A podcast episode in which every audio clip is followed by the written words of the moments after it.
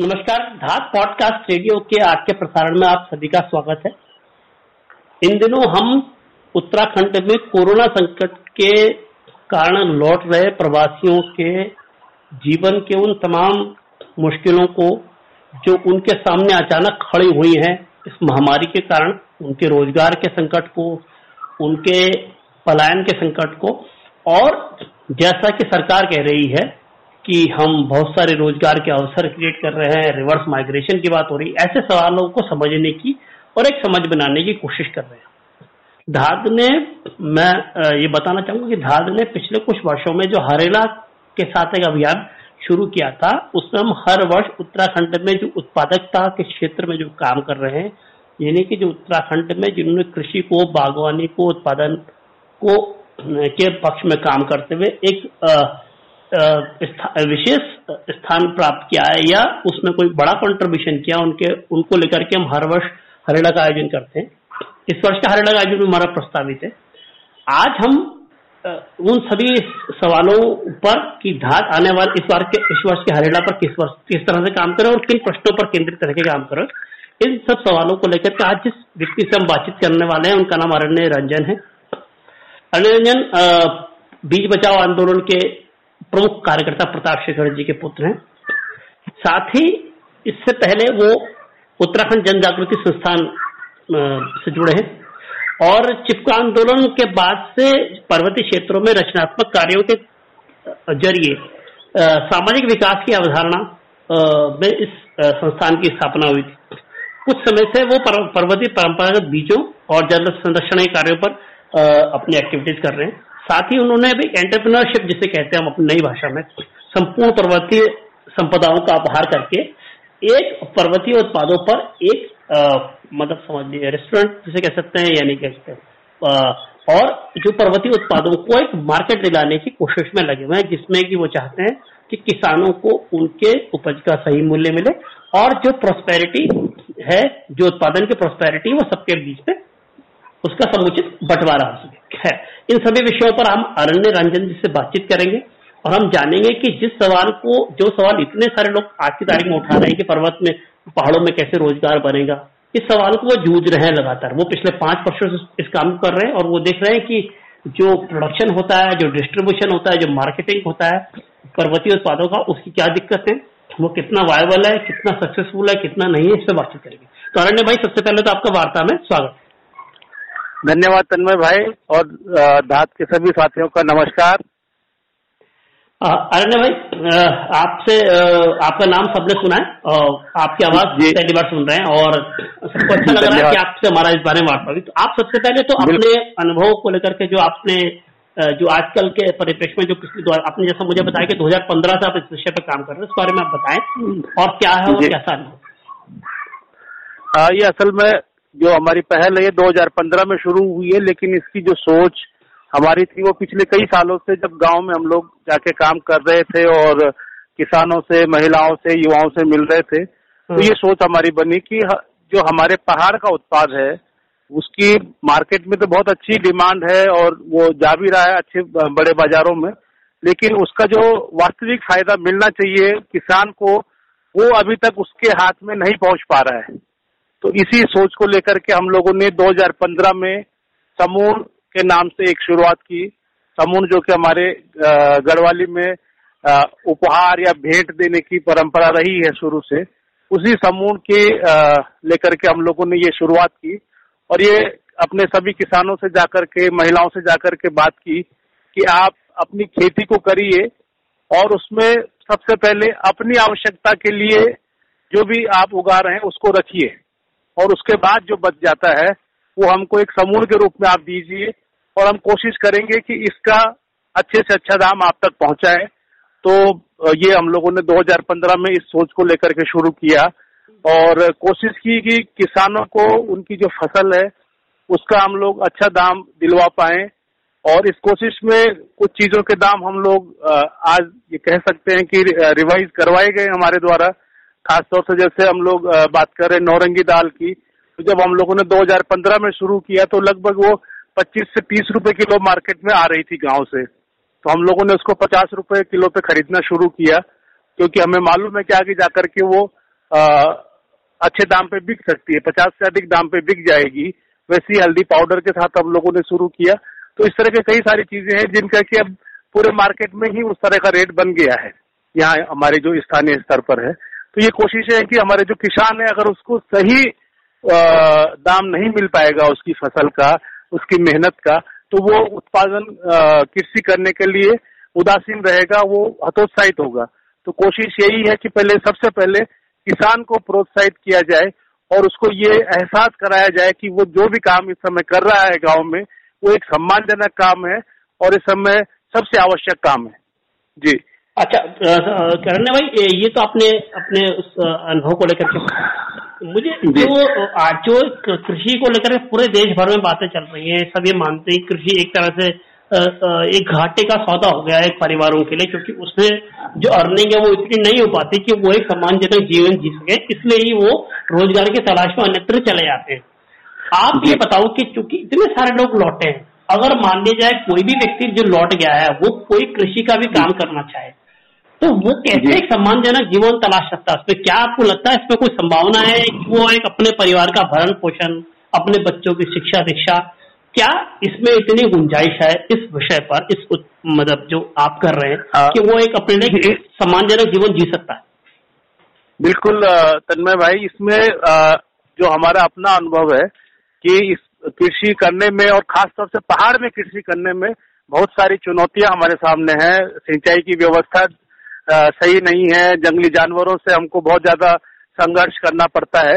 लेकिन उसके बावजूद भी बहुत सारे ऐसे लोग हैं जो कृषि कार्य से ही अपनी मुख्य आजीविका चलाते हैं और सम्मानजनक जीवन जी रहे हैं। हमारे कई सारे साथी हैं जो दिल्ली में काम कर रहे थे, वो वापस लौटे हैं और उन्होंने अपनी खेती को शुरुआत की। और आज वो किसी भी दिल्ली या बड़े शहरों में काम करने वाले व्यक्ति से बेहतर यहाँ पर अपना जीवन यापन कर रहे हैं, सिर्फ़ कृषि के माध्यम से। असल में कोशिश ये कि हम लोग अपना जो हमारा एक मानस बन गया है इस दौरान कि कृषि घाटे का सौदा है, उस मानस को भी हमें बदलने की आवश्यकता है।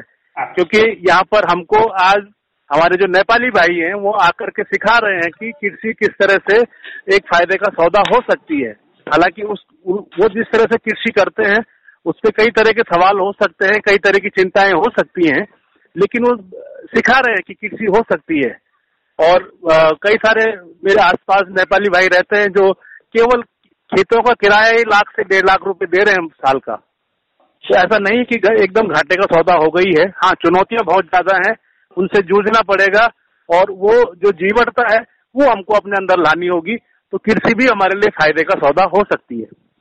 अच्छा तो आप इसका मतलब आप ये इस बात को कहते हैं कि जो लोग लौटे हैं अगर कोई वो वैकल्पिक रोज़गार के तौर पर कृषि के क्षेत्र में काम करना चाहें तो उनके लिए एक उम्मीद है। आप आप इस पॉजिटिवली बिलीव करते हैं कि मतलब ऐसा हो सकता है। बिल्कुल बिल्कुल ये हो सकता है। इसमें केवल हम लोगों को थोड़ा सा ये सोचना है कि आ, हम लोग जो उत्पादन कर रहे हैं वो किस तरह से कर रहे हैं?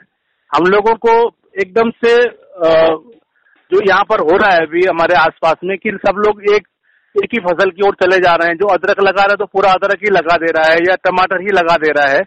ठीक है उसको भी लगाएँ हम लोग लेकिन जो हमारा एक सोच थी हमारे परंपरागत कृषि की कि हमारा पूरा बारह नाजा का जो हमारी अवधारणा थी हाँ। और उससे हमारी जो पौष्टिकता बनती थी जो खाद्य सुरक्षा होती थी उसको भी हमको देखना पड़ेगा। और ऐसा नहीं है कि जो हमारी परंपरागत फ़सलें हैं उनका मार्केट में कोई वैल्यू नहीं है।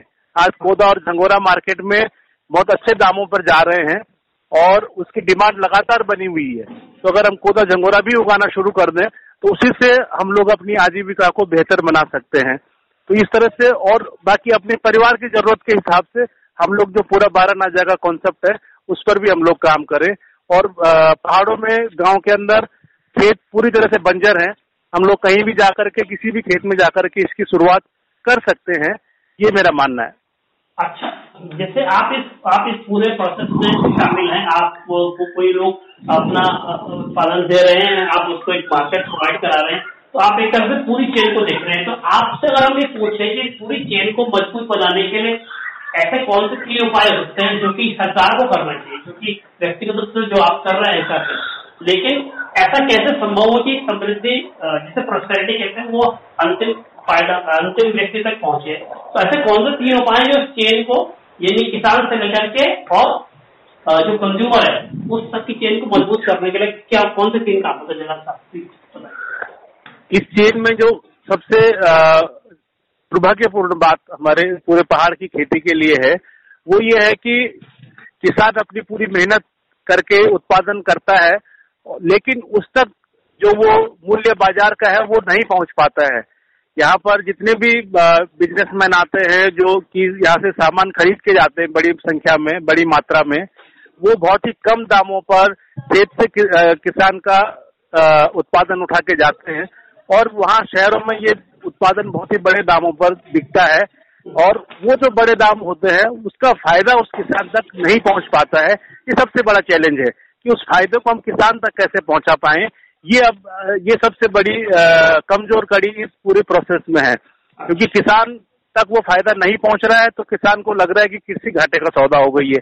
लेकिन जो बीच का आदमी है, जो बड़ा बिजनेसमैन है, वो उसी से जो है अपनी पूरी रोजी रोटी कमा रहा है और बहुत संपन्नता में जी रहा है। तो ये इस कड़ी को कैसे हम लोग मज़बूत करें कि वो किसान तक भी रिवर्स उतना फ़ायदा पहुँच पाए, ये इस पे काम करने की बहुत आवश्यकता है।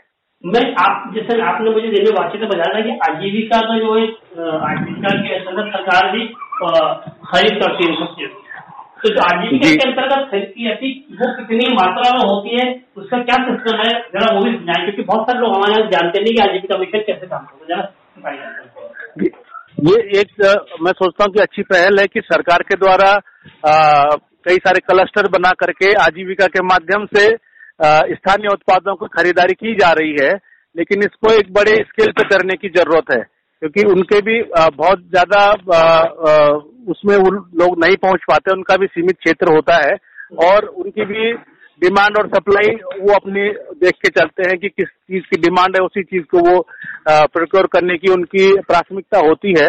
तो इस तरह से वो एक अच्छा काम, प्रयास हो रहा है, उसको और मज़बूत करने की ज़रूरत है और जो उसका दायरा है उसको भी बढ़ाने की ज़रूरत है। तो आपका कहना यह है कि जो आजीविका वाले जो कनेक्शन करते हैं यानी कि जो प्रोक्योरमेंट यानी कि खरीद करते हैं उनसे ज़्यादा बड़ी खरीद अभी भी जो बड़े बिजनेसमैन वो कर रहे हैं। अभी भी मतलब वही लोग कर रहे हैं। बिल्कुल अभी भी जो बड़ी खरीदारी हो रही है वो प्राइवेट और बड़े बिजनेसमैन लोगों के द्वारा हो रही है।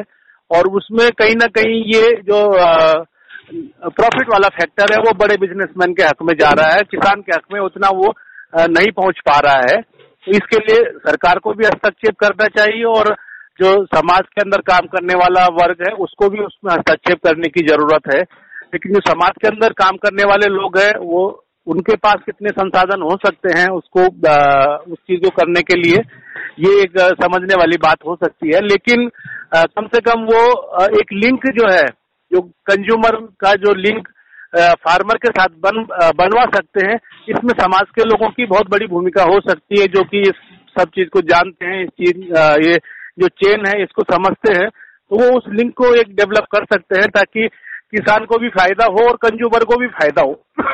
अच्छा भाई एक बात और मैं जी। क्योंकि आज जनवरी जब आपसे बातचीत हो रही थी तो आपने बढ़िया आपने बोला हम बात कि पहाड़ में छोटे यूथ हैं कई बहुत छोटे किसान हैं कई बहुत छोटे स्तर प्रोडक्शन करते हैं।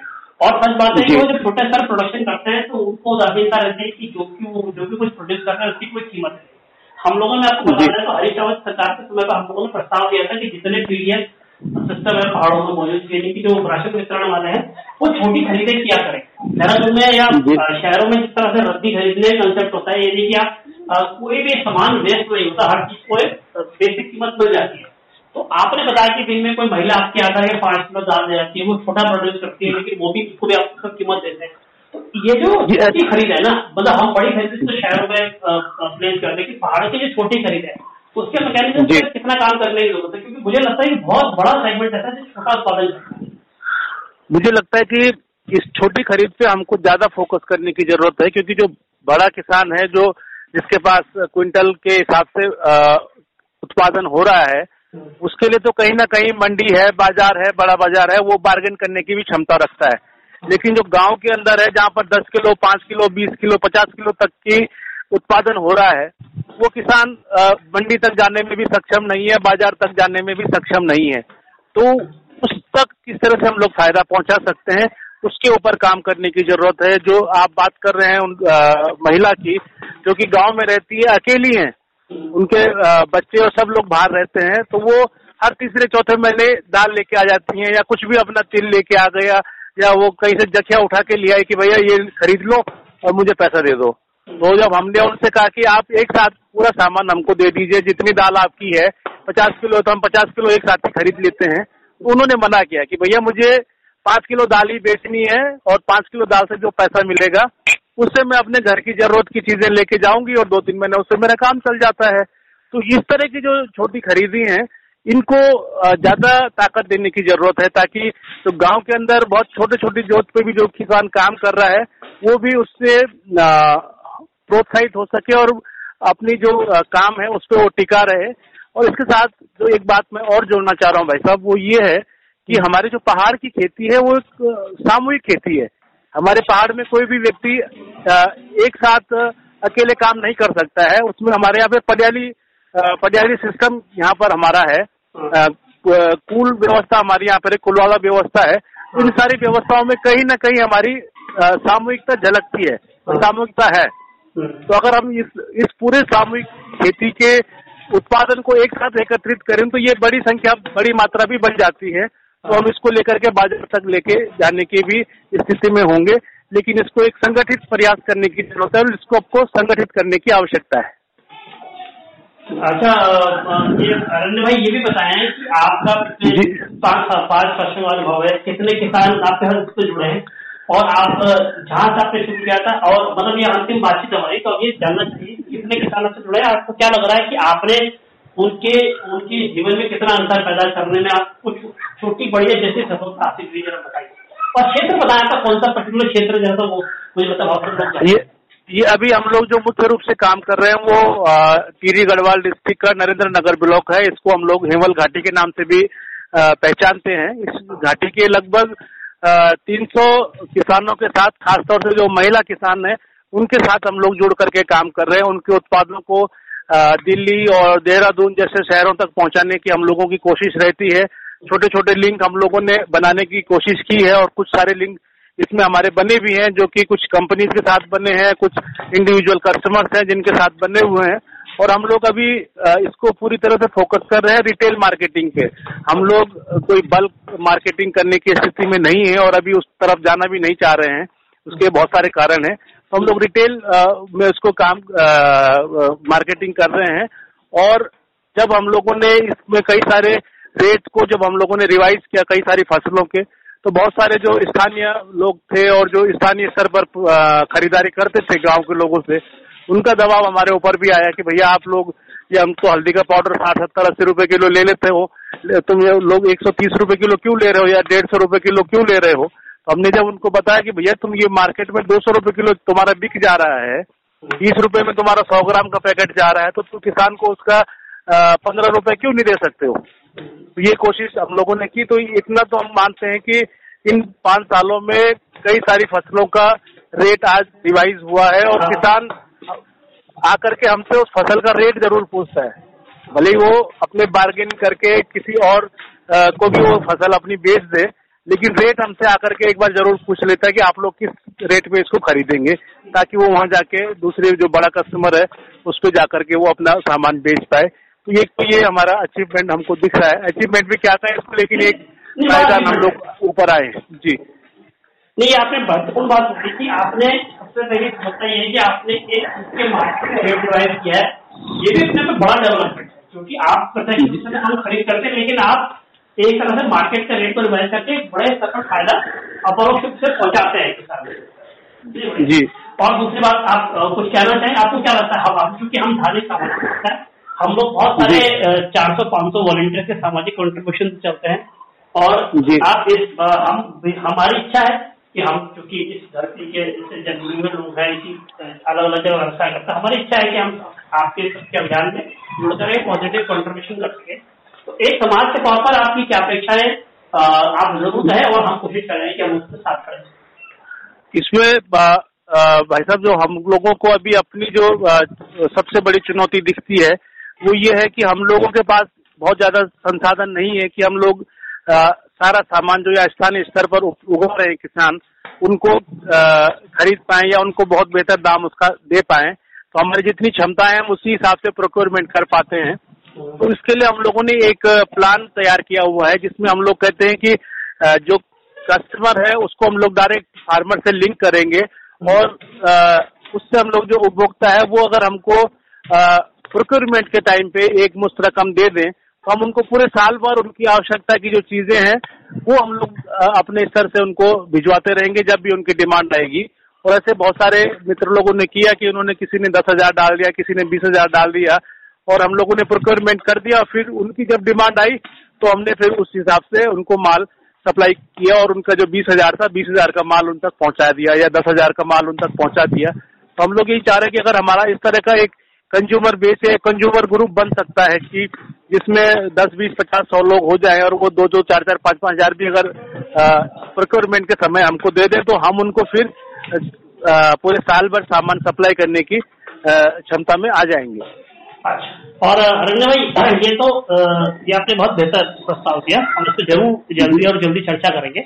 और आखिरी सवाल आपसे प्रवासियों को लेकर के हम अपनी बातचीत को विराम करेंगे।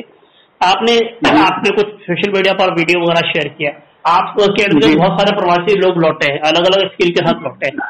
आप उनको लेकर अपना अनुभव साझा कीजिए आपको क्या लगता है क्या उनका कोई वास्तविक सदुपयोग क्या उनको वास्तविक रूप से कोई रास्ता मिल सकता है पहाड़ में आप सरकारी घोषणाओं को और तमाम चीज़ों को कितनी उम्मीद से देखते हैं? आपको क्या लगता है क्या रास्ता है इसमें भाई साहब जो अभी पिछले एक डेढ़ महीने से मैं जितने भी लड़के वापस आ रहे हैं इनसे बातचीत कर रहा हूँ। तो एक अनुभव तो ये निकल के आया कि अभी हम लोग किसी भी निर्णय पर पहुँचे, वो बहुत जल्दबाजी होगी। और एक ये ये भी महसूस हो रहा है कि बहुत सारे लोग वापस जाने की तैयारी में है। मतलब वो ज़्यादा देर यहाँ पहाड़ पे नहीं रुक, रुकेंगे। लेकिन जो भी लोग यहाँ पर रुकना चाह रहे हैं, उनके लिए हमको एक बेहतर व्यवस्था बनाने की आवश्यकता है। वो समाज के स्तर पर भी बननी चाहिए और वो सरकार के स्तर पर भी होनी चाहिए। बहुत सारे उत्साही लड़के हैं जो कि अब वापस जाने की तैयारी नहीं कर रहे हैं, बल्कि यहाँ पर रह करके अपना आजीविका का साधन ढूँढने की कोशिश कर रहे हैं। तो उन लोगों को हम लोग कैसे पहाड़ पर रोक पाए, वो जो 10 15 20 प्रतिशत लड़के रुकना चाहेंगे, उसके लिए हमारी तैयारी होनी चाहिए। उसके लिए कोई मास्टर प्लान हमारा बनना चाहिए। उसमें एक जो मेरे दिमाग में बात आ रही है कि जो भी लोग वापस आए हैं शहरों से वो कहीं ना कहीं स्किल्ड लोग हैं। उनके हाथ में कुछ ना कुछ स्किल है। तो एक अगर हम लोग पूरे राज्य के स्तर पर स्किल मैपिंग कर पाए कि हमारे पास किस किस क्षेत्र में कितने स्किल्ड लोग इस समय उपलब्ध है और उसके आधार पर फिर कोई योजना हम लोग बनाए, वो टूरिज़्म की हो सकती है, वो बागवानी की हो सकती है, वो और किसी तरह वो फ़ूड प्रोसेसिंग की हो सकती है। इस तरह की तमाम सारी योजनाएँ हम लोग बना सकते हैं। लेकिन अभी जो ज़रूरत है वो एक स्किल मैपिंग की भी है। कि हमारे पास वास्तव में कितने दक्ष लोग इस समय उपलब्ध हैं और उनके लिए हम लोग क्या कर सकते हैं ये योजना हम लोगों को तैयार करनी चाहिए। चलिए में बात करके अच्छा लगा और बहुत सारी बातें आपसे साझा हुई। मुझे लगता है कि हम सब लोग घाट के लोग घाट के साथी उसको सुनते हैं। उनको एक समझ विकसित होगी पूरे प्रोसेस से। और हमको एक बेहतर कदम की ओर आगे बढ़ जाए बढ़ पाएँगे। आपका इस बातों में जुड़ने अपने भाई बहुत बहुत धन्यवाद। और हम जल्दी आप लोगों से करें कोई बड़ी पहल। पर काम करेंगे। बिल्कुल ज़रूर आपने इस बारे में बातचीत की इसके लिए मुझे बहुत अच्छा लगा। मैं पूरा दास परिवार का और आपका बहुत शुक्रगुजार हूँ और आभार व्यक्त करता हूँ। धन्यवाद। धन्यवाद। धन्यवाद।